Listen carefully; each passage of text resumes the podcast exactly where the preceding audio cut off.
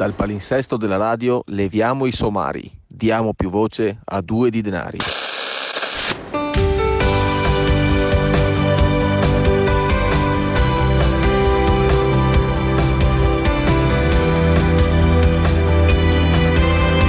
Due di denari, perché i nostri soldi sono una cosa seria.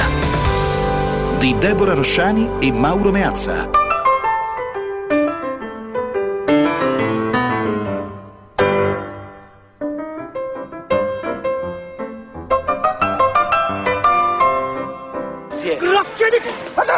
Commissariato qua? Ma che sta? Hanno fatto il paccotto pure a voi. Mazzagari!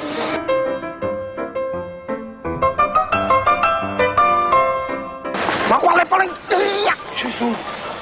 Gesù, ma come cazzo ha fatto a scambiare il pacco? Abbiamo fatto un mix cinematografico in libertà stamattina. Sì, diciamo dalla stangata a pacco doppio pacco contro paccotto, se ricordo bene il titolo di questa opera, peraltro immortale, credo, nella storia del cinema. Sì, per introdurre la prima notizia del giorno, Eh, perché che- proprio di pacco stiamo parlando. Non vorrei essere volgare, perché No. detto da una signora non è bello utilizzare questo termine. Non ridete voi in regia, però qua c'è la truffa del pacco in circolazione. Diciamo dei del pacchetto, de- Mm. dei pacchi, eh, Beh, insomma, sulle dimensioni non sappiamo, di fatto però è una gran bella truffa stai che, peggiorando la situazione. sì, che sta prosciugando il, il credito telefonico di un sacco di malcapitati, Mauro. Allora, in realtà la notizia è serissima, noi ci scherziamo perché è la nostra abituale autorevole leggerezza, però attenzione, girano questi sms che dicono che ci sono delle cose da ritirare, dei pacchetti, dei pacchi da ritirare e in questo periodo, in questo anno e più che oramai ci ha costretto spesso a casa, chi di noi non sta aspettando qualcosa da ritirare, insomma, che fossero le poste, che fosse qualche altro corriere, anche di quello lì molto famoso lì da Mazzonia, però eh, insomma spesso capita che uno abbia effettivamente da ritirare e qui sta il subdolo serpente corallo o la stangata come abbiamo voluto commentare. Perché? Perché eh, come ci ha segnalato anche un ascoltatore, Esatto, perché a noi è venuto in mente di andare un po' ad indagare sulla diffusione di questa truffa proprio a seguito di questa segnalazione che ci ha fatto questo ascoltatore. Carlo, ci ha scritto una lunga ed articolata mail nel weekend, adesso speriamo anche di poterlo aiutare magari sollecitando qualche associazione dei consumatori, lui effettivamente ci racconta che era in attesa di un pacco con quattro libri gialli che aveva ordinato appunto online e nel momento in cui gli è arrivato questo sms, anzi gliene sono arrivati ben due, uno diceva che c'era un pacco da ritirare e lui lo sapeva, e l'altro che se non ritirava velocemente, entro 48 ore sarebbe stato restituito al mittente. E gli chiedevano anche di compilare, appunto, con le informazioni eh, personali. Un'ulteriore mail poi da inviare a questo, a questo numero, non so bene appunto come, come- come sia stato poi il circolo delle informazioni. Fatto sta che a, a seguito di questo carteggio gli è stato prosciugato tutto il credito telefonico. Allora che cosa è successo? Lui ha ehm, eh, fatto la segnalazione alla compagnia telefonica e questi gli hanno detto guardi che è un virus, eh, più che un virus è una vera e propria truffa e quindi la compagnia telefonica a sua volta gli ha suggerito di andare alla polizia postale. La polizia postale non credo sappia bene ancora come gestire queste eh, vicende e, e comunque c'è un rimpallo nella sostanza di responsabilità, segno che nessuno ancora sa come gestire evidentemente questa nuova truffa appunto che circola tra di noi. Quindi sicuramente non rispondete a nessun sms di qualcuno che vi dice che dovete ritirare un pacco e questa sicuramente è la prima cosa da fare. E anche se vi dicessero altre cose, cioè come avete potuto ascoltare in altre puntate, non so, c'è questo tentativo di eh, introdursi nel vostro conto corrente e vi mandano un sms e poi vi mandano la telefonata, ecco, è un'altra truffa. Quindi insomma, diciamo che gli sms da primo strumento di comunicazione oramai invece sembrano diventati più un veicolo a disposizione dei serpenti corallo che si annidano sempre in rete. Tra l'altro questa questione del pacco credo che ehm, arrivino anche delle mail con le medesime segnalazioni, per cui eh, anche se siete in attesa di qualche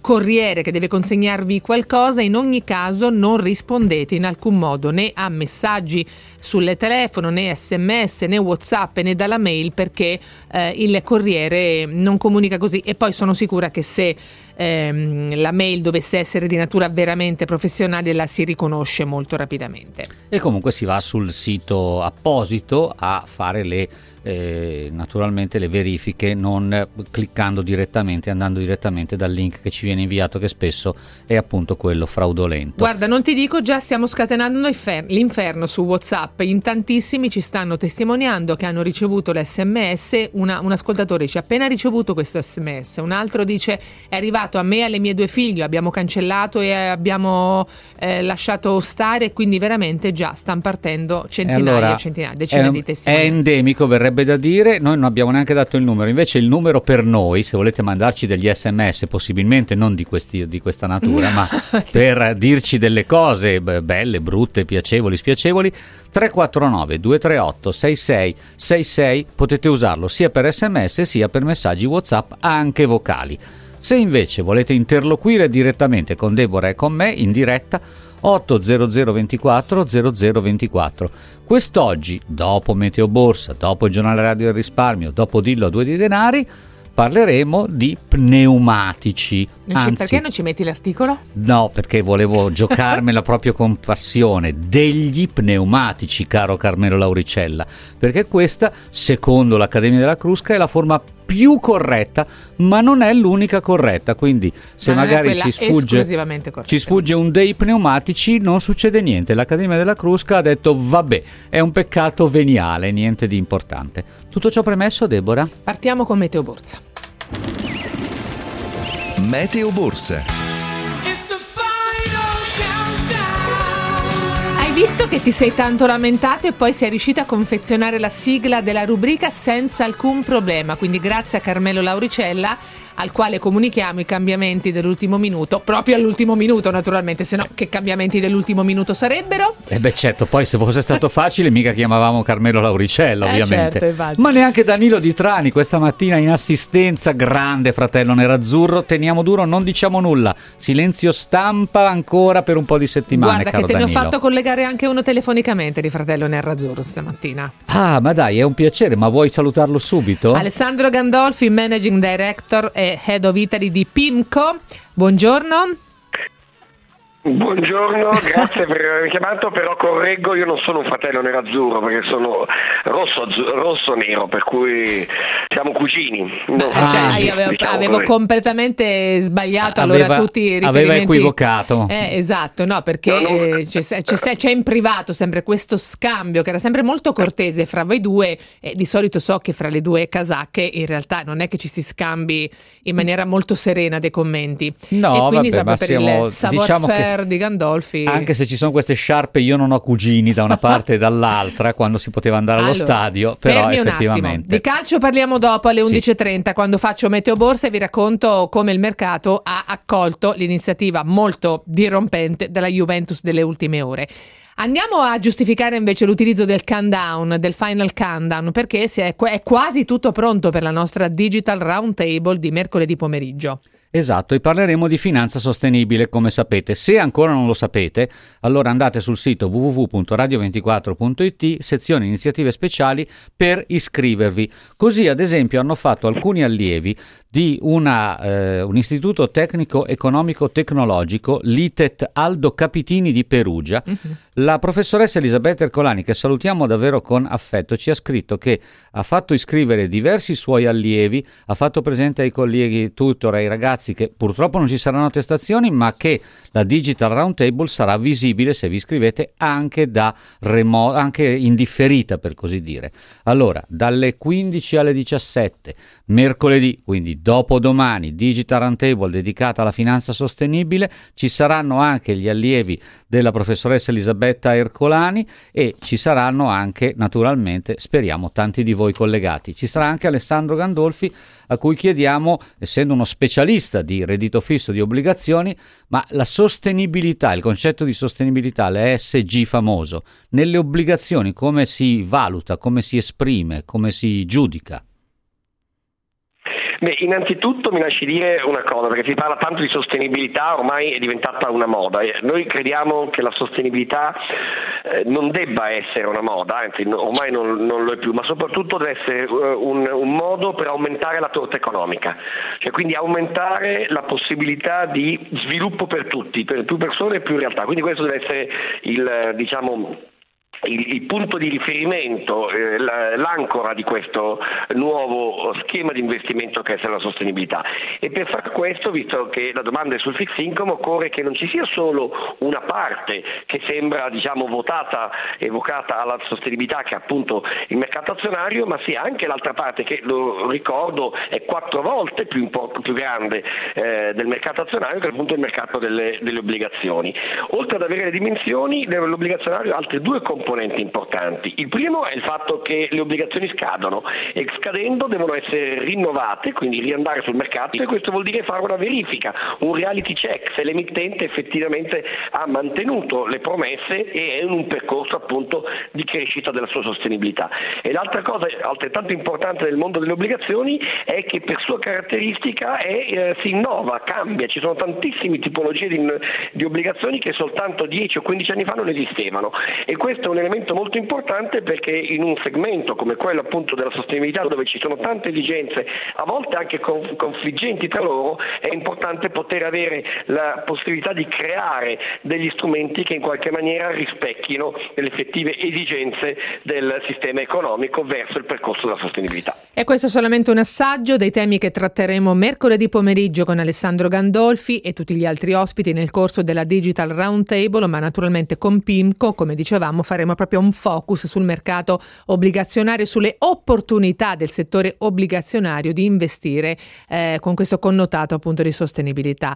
Un po' di attualità, Gandolfi, non la mh, mm, voglio mancare, appunto, non voglio mancare di commentarla con lei. Allora, una settimana importante, questa perché abbiamo oggi intanto parte il collocamento del BTP Futura. In Italia è atteso il giudizio di Standard Poor's sul rating. A fine settimana c'è la riunione della Banca Centrale Europea. Negli Stati Uniti continuano ad arriare le trimestrali settimana scorsa hanno comunicato i conti i big del settore bancario, tutti superiori alle attese. Abbiamo avuto un buon test per quello che riguarda i consumi americani con il dato sulle vendite al dettaglio. Io ho fatto un riassunto della situazione, ma dal vostro punto di vista il tema da tenere sotto osservazione in questo periodo qual è? È sicuramente l'inflazione. Noi siamo a un anno esatto dal momento di massima diciamo, disperazione dei mercati, poco di più, diciamo, diciamo, fine marzo è stato il momento in cui sembrava non avere fine eh, la, la, la, pandemia e in quel momento chiaramente i prezzi sono crollati sia dei mercati finanziari ma anche delle attività economiche.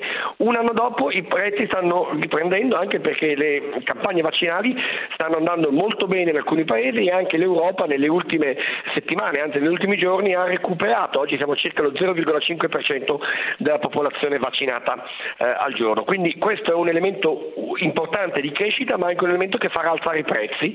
Facendo alzare i prezzi la paura, la preoccupazione dell'inflazione chiaramente emerge. Noi non crediamo però, noi di Pinco non crediamo che l'inflazione sia qui per stare nel lungo tempo, nel lungo termine, perché pensiamo che questo effetto andrà via via a scemare verso la fine eh, dell'anno e il, la trasferimento dell'inflazione nei salari, che sarebbe la, la causa di un'inflazione di lungo termine, è molto difficile da prevedere e noi non pensiamo che avverrà nell'immediato. Quindi in questo senso i mercati saranno volatili ma non necessariamente preoccupanti. Esatto, è così, le, le banche centrali staranno anche tranquille e non eh, manovreranno i tassi, che è l'altra grande preoccupazione appunto degli operatori finanziari. E allora a questo punto noi questo diamo... L'ho detto chiaramente. Eh, a questo punto dicevo, noi diamo appuntamento ad Alessandro Gandolfi uh, per mercoledì pomeriggio, così facciamo anche per tutti voi, dalle 15 alle 17 la Digital Roundtable, insomma la tavola rotonda in uh, via web naturalmente come è possibile fare soltanto così in questi, in questi mesi. Se volete saperne di più, se volete iscrivervi, www.radio24.it, andate nella sezione iniziative speciali Digital Roundtable sulla finanza sostenibile, poi mercoledì sera vediamo le partite perché è una giornata di campionato, giusto Gandolfi? Però forse voi giocate giovedì, mi pare. Penso di sì, ma comunque lo guardi- guardiamo anche mercoledì, noi siamo in questo solidali. Ecco, Molto vabbè. bene. Adesso ci manca che gli porto una birra tutti e due, poi sono, sono a posto. Grazie. Ma no, ma no, dai. Grazie Gandolfi. Grazie Gandolfi, il giornale radio del risparmio. Ascolto ogni mattina due di denari, aiutano a gestire i miei tesori.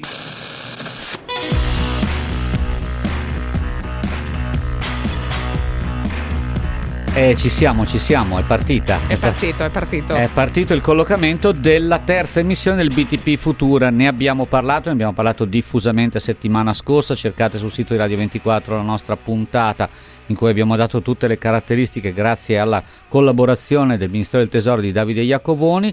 Intanto venerdì hanno reso noto i tassi cedolari minimi garantiti della, di questa terza emissione. Tassi cedolari significa quello che il BTP Futura pagherà in questo caso ogni semestre pagherà sulla base di tassi annui che sono dello 0,75 dal primo al quarto anno, all'1,20% dal quinto all'ottavo anno, poi 1,65% dal nono al dodicesimo e infine 2% dal tredicesimo al sedicesimo anno di durata del BTP Futura. Poi, come ricorderete, ci aveva spiegato Iacovoni, ci sono dei premi fedeltà che vengono assegnati all'ottavo anno e al sedicesimo anno a condizione che chi sottoscrive questo BTP Futura lo sottoscriva da subito, in questi giorni. Il collocamento è partito oggi, può arrivare fino a venerdì, ma se va molto bene potrebbe anche chiudersi in anticipo, cioè mercoledì. Ve lo racconteremo naturalmente più nei dettagli. Premi, dicevo, i premi fedeltà sono all'ottavo e al sedicesimo anno. Dovete sottoscriverli subito all'emissione e trattenerli fino a quelle date. Allora, da un segmento di investimento a cui sono molto affezionati i piccoli risparmiatori ad un altro tema di investimento che è stato particolarmente gettonato negli ultimi mesi ed è stato molto vivace la settimana scorsa in concomitanza con lo sbarco al Nasdaq, l'indice della tecnologia americano di Coinbase, la più grande piattaforma per lo scambio di criptovaluta. A questo tema abbiamo dedicato anche una parte di due di denari venerdì scorso con il nostro Pierangelo Soldavini. Allora, che cosa è successo? Che in concomitanza con il debutto in borsa di questa piattaforma, che è finita sull'ottovolante perché il titolo ha debuttato a 250 dollari, poi è letteralmente schizzato verso l'alto, ma insomma il prezzo è davvero andato sull'ottovolante e il Bitcoin è arrivato a segnare un nuovo record a 64.869 dollari. Ma nel weekend c'è stato un tracollo delle quotazioni fra sabato e domenica e è arrivato a 51.708 dollari. Cosa è successo? Il Tesoro americano potrebbe avviare un giro di vite sul riciclaggio di denaro sporco proprio attraverso il mercato delle criptovalute. Il Dipartimento del Tesoro statunitense starebbe per inviare ai grandi istituti finanziari avvisi di garanzia con l'accusa di riciclaggio tramite criptovalute. E per esempio Ethereum, che è la seconda maggiore valuta digitale dopo il Bitcoin, e eh, in seguito appunto a questa notizia è arrivata a cedere quasi il 20% sul mercato che negozia regolarmente anche anche nel fine settimana prima di pareggiare le perdite. Tutto questo per arrivare a dire che nonostante il mercato sia molto cresciuto nelle ultime settimane ci sono dei momenti in cui arresta, si arresta e precipita in maniera molto mh, imponente, molto importante e quindi per chi magari si approccia a questo settore in questo momento ritenendo che possa avere delle eh, buone sorprese per quanto investe, in realtà potrebbe anche essere che becca proprio il momento sbagliato, quando cioè il tesoro inizia ad indagare. Per cui Bene il Bitcoin, fate quello che volete, anche se noi siamo un po' più prudenti, ma sappiate appunto che questo è un mercato che nel giro di una giornata può fare anche meno 20%, bruciacchiando tutto il denaro che investite. Poi può sicuramente anche recuperare, ma bisogna conoscere queste dinamiche. Io torno dalla economia digitale verso una economia molto reale, per così dire, così reale che vado in edicola per naturalmente non perdere il numero del Sole 24 Ore del lunedì, che come sempre, com- come sempre vi dico è un numero da collezione, c'è come sempre l'esperto risponde e c'è un approfondimento su un tema di cui abbiamo parlato anche qui a Due di Denari, cioè i contratti e le clausole, diciamo, Covid. Eh, specialmente per quanto riguarda le eh, agenzie di viaggio e gli affitti brevi. Perché? Perché si avvicina il momento in cui si andrà a negoziare questo tipo di permanenze e che fare, come scrivere queste clausole. Il, sul Sole 24 Ore di oggi Dario Acquaro con l'avvocato Marisa Marraffino, che era stata nostra ospite, fanno una rassegna di tutele possibili contro gli inconvenienti. Hai visto mai una zona rossa all'improvviso, piuttosto che qualche altra limitazione di altra natura che impedisca di godere appunto di quanto abbiamo prenotato. Naturalmente un ascoltatore prontamente segnala che la quotazione del Bitcoin in questo momento è a 57 mila dollari sì, però siamo ben distanti dal record di settimana scorsa eh, che è stato raggiunto appunto proprio con la concomitanza, come dicevo prima, della quotazione di Coinbase. Nel fine settimana è arrivata a 51.000.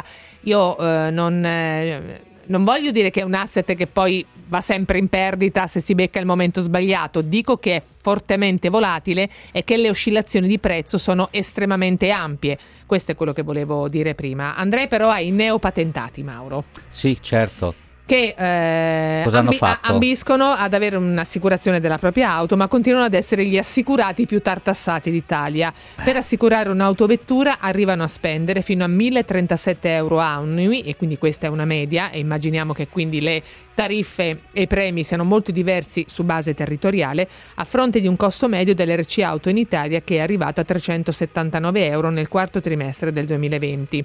E quindi c'è una forbice del 173% rispetto alla media nazionale. La denuncia arriva da Assoutenti, un'associazione appunto dei consumatori specializzata nel settore dei trasporti che ha elaborato gli ultimi dati dell'IVAS, eh, l'autorità di controllo sul mercato assicurativo. Il record del caro polizza spetta ai neopatentati di Massa Carrara. Qui per un utente Fino a 24 anni di età il costo medio dell'RC Auto può raggiungere appunto il prezzo massimo che abbiamo dato prima, 1037 euro annui. Al secondo posto Napoli con 1011 euro, seguita da Caserta 995,7 euro tariffe che restano elevatissime se non addirittura proibitive, nonostante nel 2020 gli incidenti siano crollati del 40% a causa del lockdown, ne abbiamo parlato tante volte, lo sapete, e delle misure anti-Covid e le auto siano rimaste ferme nei garage. E adesso lo sportello reclami. Dillo a due di denari. Cari amici di Denari, buongiorno, Roberto da Mantova. Una considerazione, eh, io ho un'azienda e mia figlia deve, deve, mettere su casa e fare il mutuo prima casa. Io ho fatto da garante, ho, ho sei banche, lavoro con sei banche, ho chiesto un mutuo di 80.000 euro per 15 anni a queste sei banche, ma tutte le banche vedono che a parte le garanzie, però siamo su un TAEC dal 2,50 al 3 ma non mi sembra coerente con le parole che voi dite quando intervistate qualche banca che dite che danno i mutui prima a casa 0,50, 0,60. Cioè a me questa cosa proprio non risulta. Grazie, era solo una considerazione. Buongiorno. E noi facciamo delle considerazioni e risposte. Non vorrei che al di sotto di una certa quota venga considerato un prestito e non più un mutuo per la prima casa e di conseguenza l'onere per questa forma di credito al consumo è più alto rispetto appunto al mutuo immobiliare, quindi bisognerebbe vedere effettivamente come questo importo viene considerato dalla banca stessa. Nonché io girerei anche una settima banca, hai visto mai che dopo le prime sei magari si mm. trova la settima che invece comprende meglio la cosa. Eh, sentiamo un attimo come vanno i mercati, perché devi anche parlare di quella squadra lì, quella con... Eh... L'ascoltatore mi dice, Deborah, anche la Juventus ha forti oscillazioni, perché ah. non dici di stare cauti? E adesso Beh, ve lo racconto Specialmente in campo mi verrebbe da dire, fortissime oscillazioni, molto volatile. È primavera, svegliatevi italiani. A Radio 24 c'è il Meazza con la Rosciani.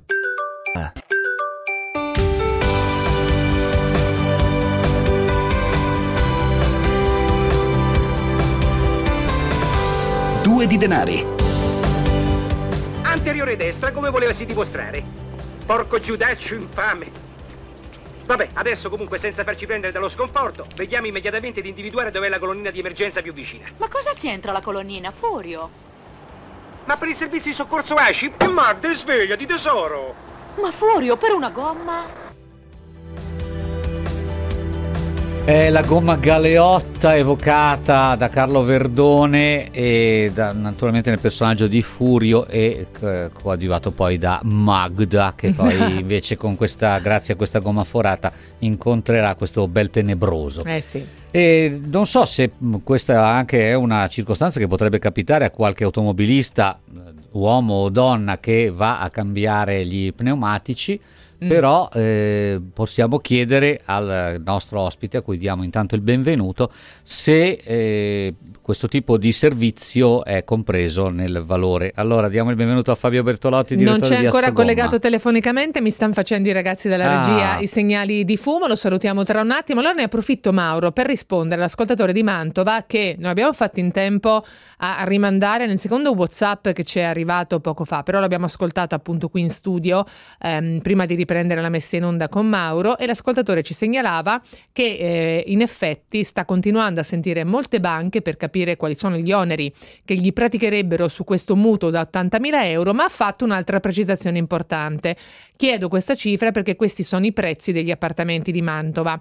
E quindi ho dedotto che lui stia chiedendo un prestito che copre 100% il valore dell'abitazione che lui vuole acquistare appunto per sua figlia, quindi appartamento da 80.000 euro, eh, mutuo da 80.000 euro, quindi loan to value al 100%, come si direbbe in gergo finanziario. Non vorrei che fosse questo l'aspetto che rende più oneroso questo prestito appunto immobiliare.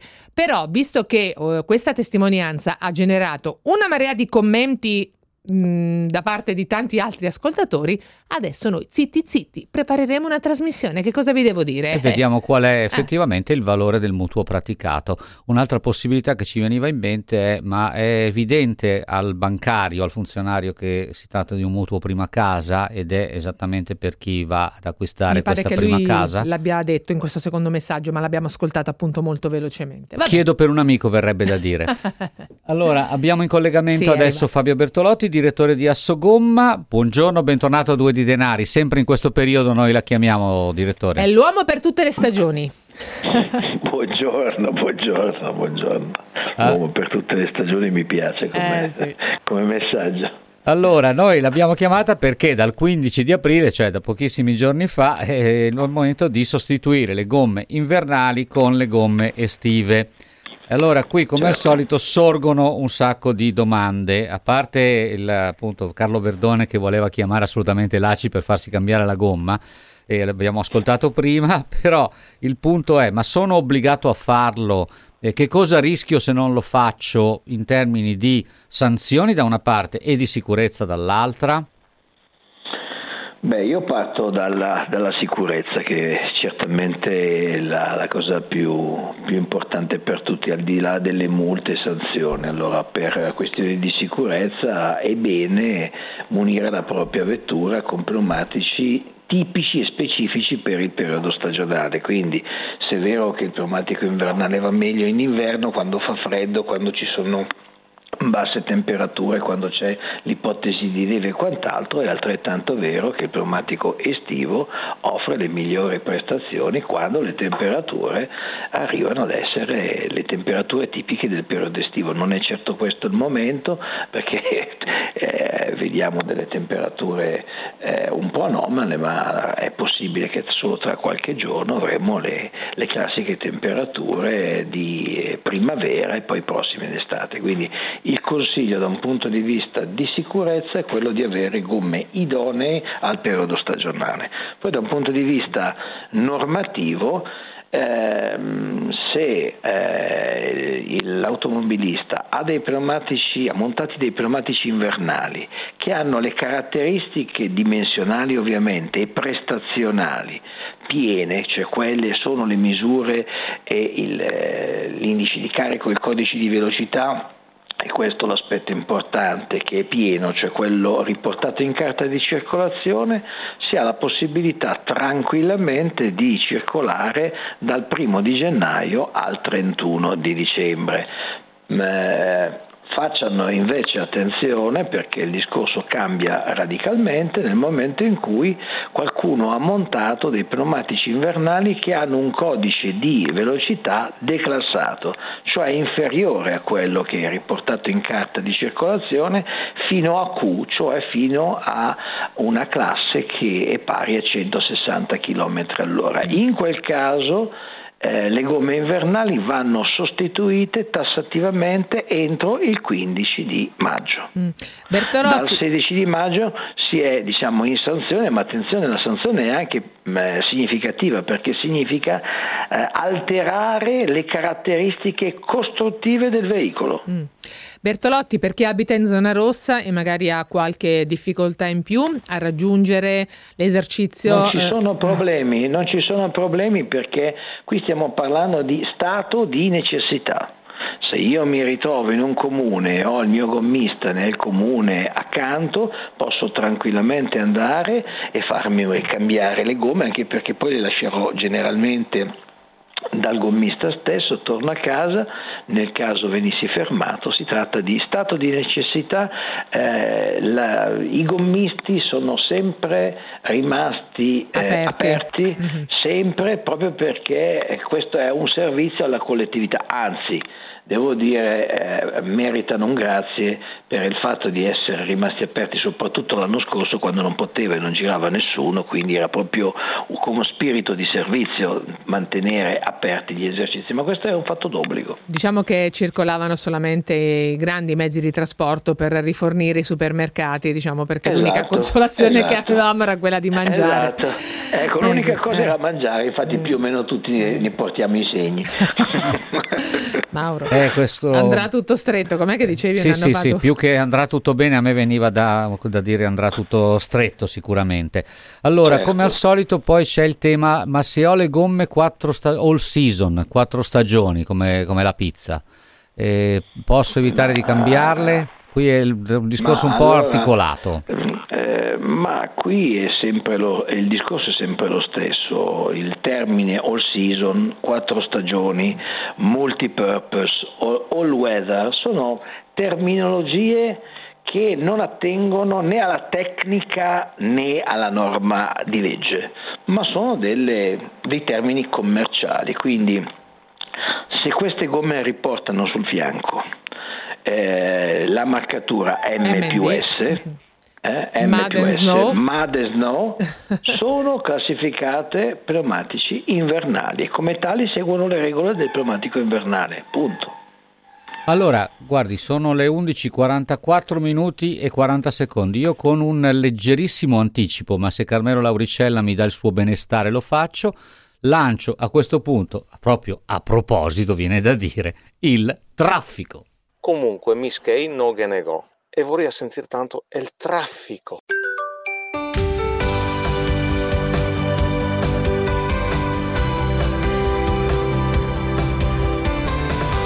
Due di denari.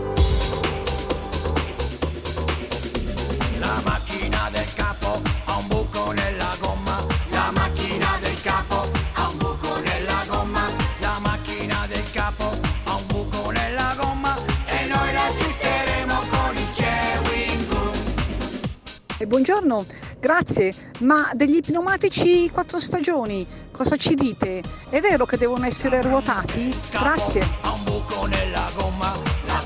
Devono essere? ruotati, cioè alternati. Ah, Sai sì, che scusami, uno li sì, alterna tra l'anteriore, i posteriori, eccetera. Però adesso io non vorrei fare il fenomeno che c'è il direttore di Assogomma e rischio di dire delle stupidaggini e essere subito bacchettato. Allora, Qualcuno parla ruotare le gomme, invertire le gomme, no. Beh, allora, innanzitutto ci sono alc- eh, sul libretto di uso e manutenzione del- eh, di alcuni autoveicoli ci sono indicazioni per non eh, spostare le gomme davanti, dietro e viceversa, cioè quindi la gomma eh, che sta eh, nel- nella parte anteriore destra va messa dietro sempre nella parte destra e, e viceversa. Quindi questo come criterio mai incrociarle le gomme ovviamente mai incrociarle, ma questo è un sistema semplicemente per ottimizzare il consumo del battistrada. Esatto, ma era dove volevo un po' arrivare, sa, perché eh, ogni quanto, cioè quanto dura un treno di gomme e ogni quanto allora uno dovrebbe proprio sostituirlo integralmente, visto che adesso si va poi dal gommista magari ci dicono guardi che questa però eh, questi pneumatici sono un po' troppo hanno Usurati. fatto un po' troppa vita, ecco, bisognerebbe cambiarli. Ma è impossibile eh, dare una risposta netta perché evidentemente ogni vettura ha diciamo, degli assortimenti diversi di pneumatici, ha uno stile di guida diverso, ciascuno di noi abbiamo percorrenze completamente diverse, chi percorre tratti rettilinei, chi invece diciamo, ha tratti tortuosi, quindi chiaramente con dei consumi completamente diversi. Ma in linea di massima il criterio è il criterio stabilito dal codice della strada. Il codice della strada dice che quando il pneumatico ha il suo battistrada che ha raggiunto il millimetro e 6, quindi va sotto il millimetro e 6, a questo punto quel pneumatico non è più idoneo per la circolazione. Questo è il criterio netto da un punto di vista legislativo. Attenzione a eh, eventuali danneggiamenti eh, visibili ad occhio nudo che si possono presentare sui fianchi, quindi tagli, bozze, erni, rigonfiamenti che eh, rappresentano veramente un elemento di pericolosità perché sono l'anticamera del cosiddetto cedimento strutturale, cioè praticamente il pneumatico sta mm. per scoppiare o può scoppiare, quindi in quel caso andare urgentemente dal gommista e farsi sostituire la gomma. Certo che lo pneumatico che ha l'ernia ha un, è un'immagine che ha un suo fascino. Bertolotti, Ecco, senta, no. allora noi eh, mi ricordo che con Mauro avevamo trattato qualche mese fa, diversi mesi fa,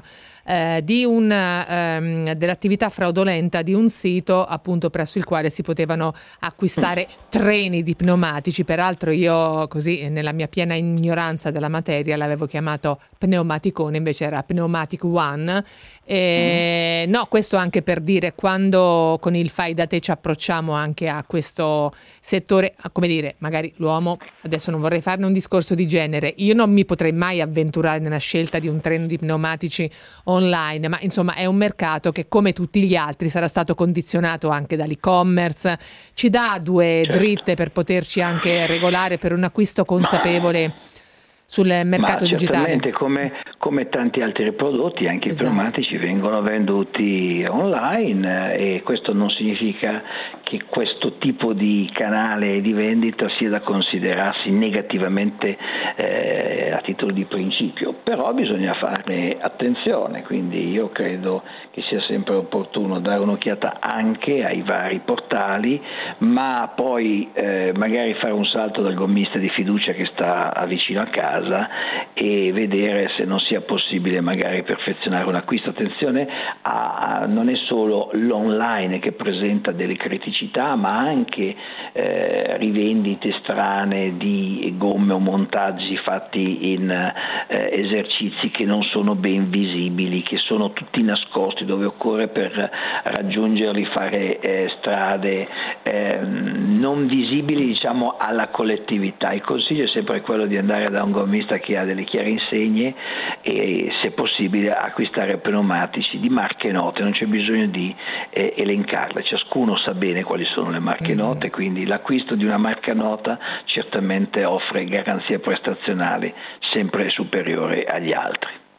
Poi magari ci sarà un piccolo investimento in più, Mm. ma un piccolo investimento in più, ma a favore della sicurezza stradale deve evitare un incidente, credo che sia sempre una- un ottimo acquisto. Ecco, una cosa che mh, è proprio legata a questo periodo, Bertolotti, ed è una curiosità che mi viene. Abbiamo dovuto, eh, molti di noi hanno dovuto lasciare le automobili ferme Mhm. perché c'è stato il lockdown, ci sono stati magari anche un ricorso al lavoro da remoto, allo smart working, insomma le auto sono rimaste in strada e con le auto anche eh, gli pneumatici. La- in queste condizioni che succede? Si usurano più facilmente, possono decadere più facilmente se l'auto resta ferma, quindi è, è più esposta alle intemperie, anche mi viene da dire, sempre eh, ferma con pioggia, vento, sole, eccetera, eccetera.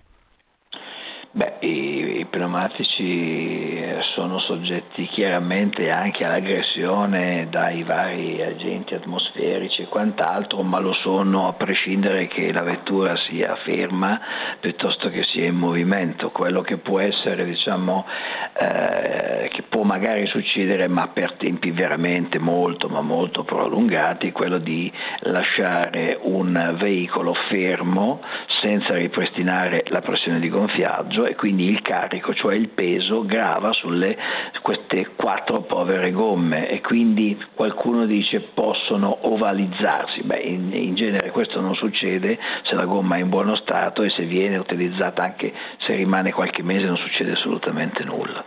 Eh, questo se chiaramente la vettura non è poi stata caricata, questo, l'ovalizzazione è un qualcosa che succede molto più frequentemente con uh, mezzi tipo camper o roulotte che rimangono magari un intero anno fermi e quindi questo può, eh, eh, con gravati di pesi eccessivi rispetto alla loro portata e tutto questo può chiaramente causare dei problemi. Mm. Ci può ricordare qual è la sanzione perché viene pizzicato a circolare con pneumatici non in regola, non eh, soprattutto eh, conformi a standard di sicurezza?